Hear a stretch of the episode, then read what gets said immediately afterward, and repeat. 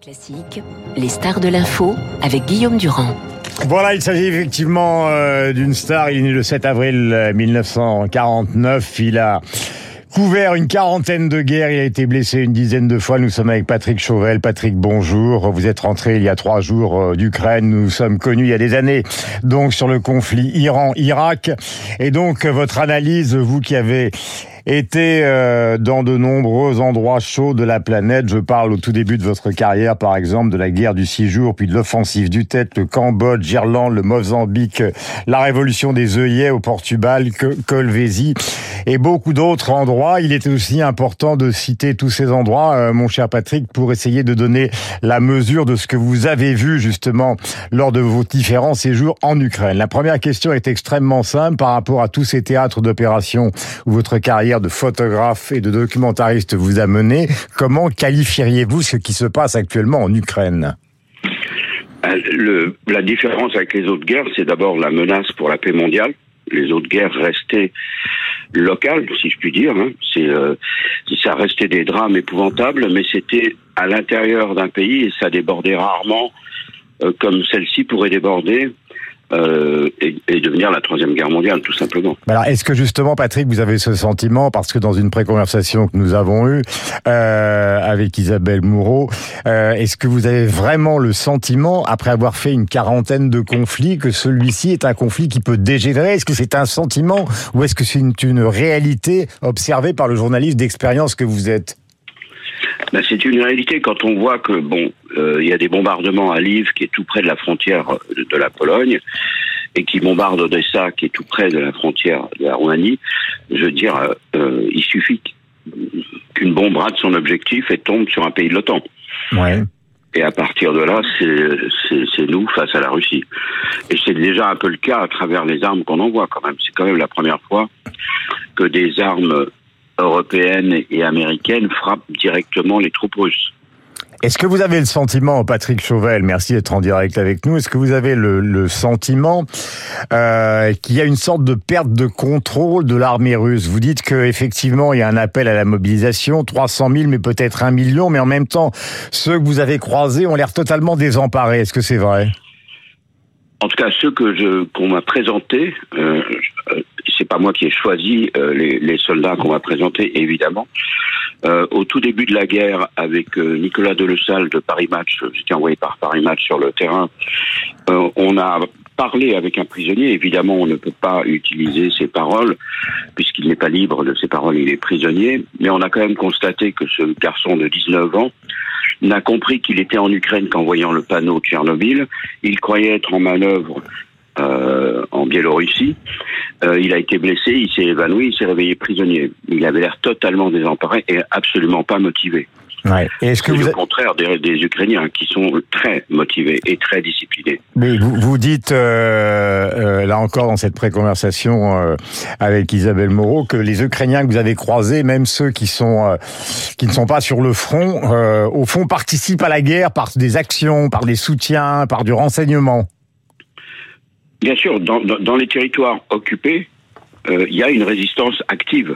Euh, à Kherson, le, le, gouverneur a été gravement blessé. Je crois qu'un de ses adjoints ukrainiens pro-russes a été tué. Je, euh, les, les, Ukrainiens qui sont euh, prennent des risques énormes parce qu'ils signalent, euh, je ne sais pas comment ils communiquent, mais ils arrivent à communiquer avec l'armée -hmm. et ils signalent les mouvements de troupes, les emplacements des canons. Enfin, il y a une vraie résistance, c'est-à-dire que même dans les territoires occupés par les Russes, ils ne tiennent pas mmh. vraiment le territoire. Ils ont affaire à une résistance, à une guérilla, mmh. à une guérilla urbaine. C'est impossible. Max Levin, le photographe qui est avec qui je travaillais euh, dans le Donbass, euh, qui était un photographe aguerri, qui avait beaucoup d'amis dans l'armée euh, ukrainienne, euh, me racontait que là, il s'était entraîné à la résistance pendant longtemps avant la guerre, au cas où. Mmh. Donc les Ukrainiens sont prêts et résistent. Et lui-même me disait, je ne vois pas comment les Russes pourraient prendre le pays. Il faudrait des millions d'hommes. C'est le plus grand pays d'Europe. Kiev fait huit fois la taille de Paris. Les Ukrainiens sont tous prêts à se battre. Je ne vois pas comment, comment ils pourraient tenir. Les Russes n'ont pas réussi à tenir l'Afghanistan et les Afghans n'étaient pas équipés Euh, comme, le sont les Ukrainiens. Euh, vous dites Poutine est perdu. Euh, la seule chose qu'il pourrait faire, encore une fois, je rappelle que c'est une analyse qui vient du terrain, et la seule chose qu'il pourrait faire, car vous ne croyez pas à l'utilisation de l'arme nucléaire tactique, c'est une sorte de gigantesque bombardement sur une ville comme Kiev ou Odessa. Ben, je pense que Poutine n'a pas beaucoup d'options là, parce que et il est de plus en plus dangereux parce qu'il est acculé, il a perdu la guerre. Euh, même s'il peut envoyer des troupes et les combats peuvent continuer longtemps, mais il a perdu tous ses objectifs. Aucun de ses objectifs n'a été atteint. C'est incroyable. Il a, il a dit qu'il voulait prendre l'Ukraine, renverser le gouvernement et prendre Kiev. Finalement, ça n'a pas marché. Donc, il a dit je n'ai jamais voulu faire ça. Je, je prends le Donbass. Il a effectivement fait des progrès dans le Donbass, puis d'un seul coup, il y a eu la contre-offensive, et, euh, et, maintenant il déclare que le Donbass, mhm. c'est la Russie. Mhm. À chaque fois, on a l'impression qu'il improvise au dernier moment, qu'il a plus de plan, en fait. Il est acculé, donc il est très dangereux. Mhm. Je pense pas qu'il ose, enfin j'en sais rien parce qu'il est à moitié, enfin il est bizarre.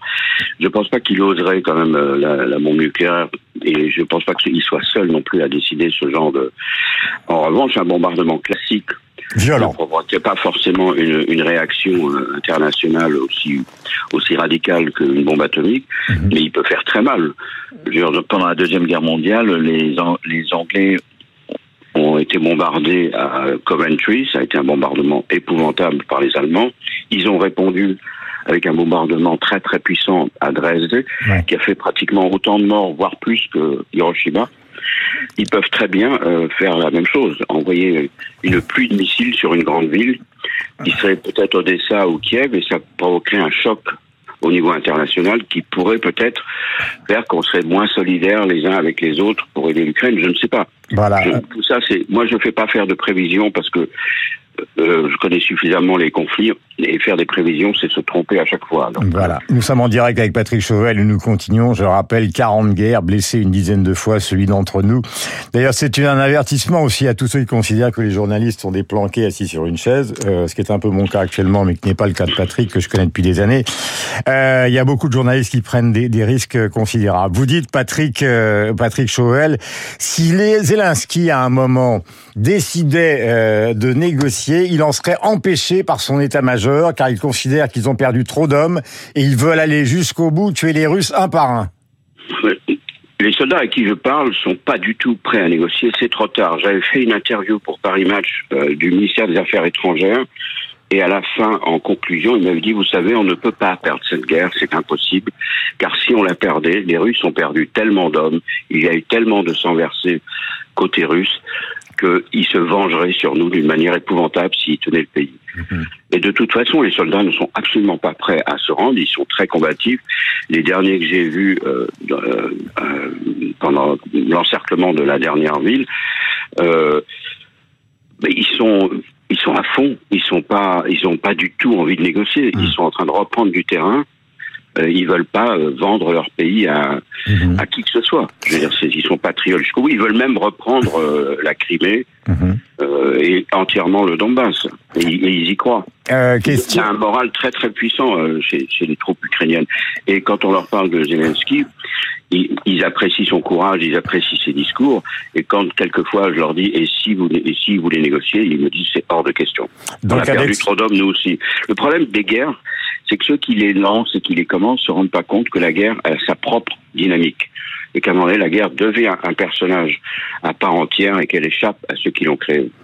Euh, c'est une situation qui est, d'après vous, euh, pire que ce que vous avez connu à Beyrouth, pire que ce que vous avez connu à, à Bassora, dans le sud de l'Irak, quand il y avait des bombardements entre l'Irak et l'Iran, pire que la Tchétchénie, le Cambodge, le Mozambique, euh, la guerre en Irlande, ou d'autres conflits auxquels vous avez participé, comme par exemple quand vous avez fait des reportages sur les six jours ou l'offensive du Tête D'abord, presque toutes les guerres que vous avez citées étaient des guerres civiles. Guerres civiles, absolument, oui. Celle-ci ne l'est pas, c'est ces deux nations qui se battent. Et depuis quand on a vu des bateaux de guerre couler et euh, des, des, combats aériens entre des, des avions de, de chasse et, et, des bombardements massifs de, On n'a pas vu ça depuis la Deuxième Guerre mondiale ou de la guerre de Corée? Jamais. En fait, je, m'aperçois là que, en fait, c'est la première fois que j'assiste pratiquement à ce qu'on pourrait appeler une vraie guerre. la guerre en Tchétchénie, effectivement, les Russes attaquaient euh, la Tchétchénie. Mhm. euh, avec des bombardements massifs, mais les Tchétchènes n'avaient pas d'aviation. Euh, là, il y a de l'aviation des deux côtés. Il y a une marine qui s'est fait couler.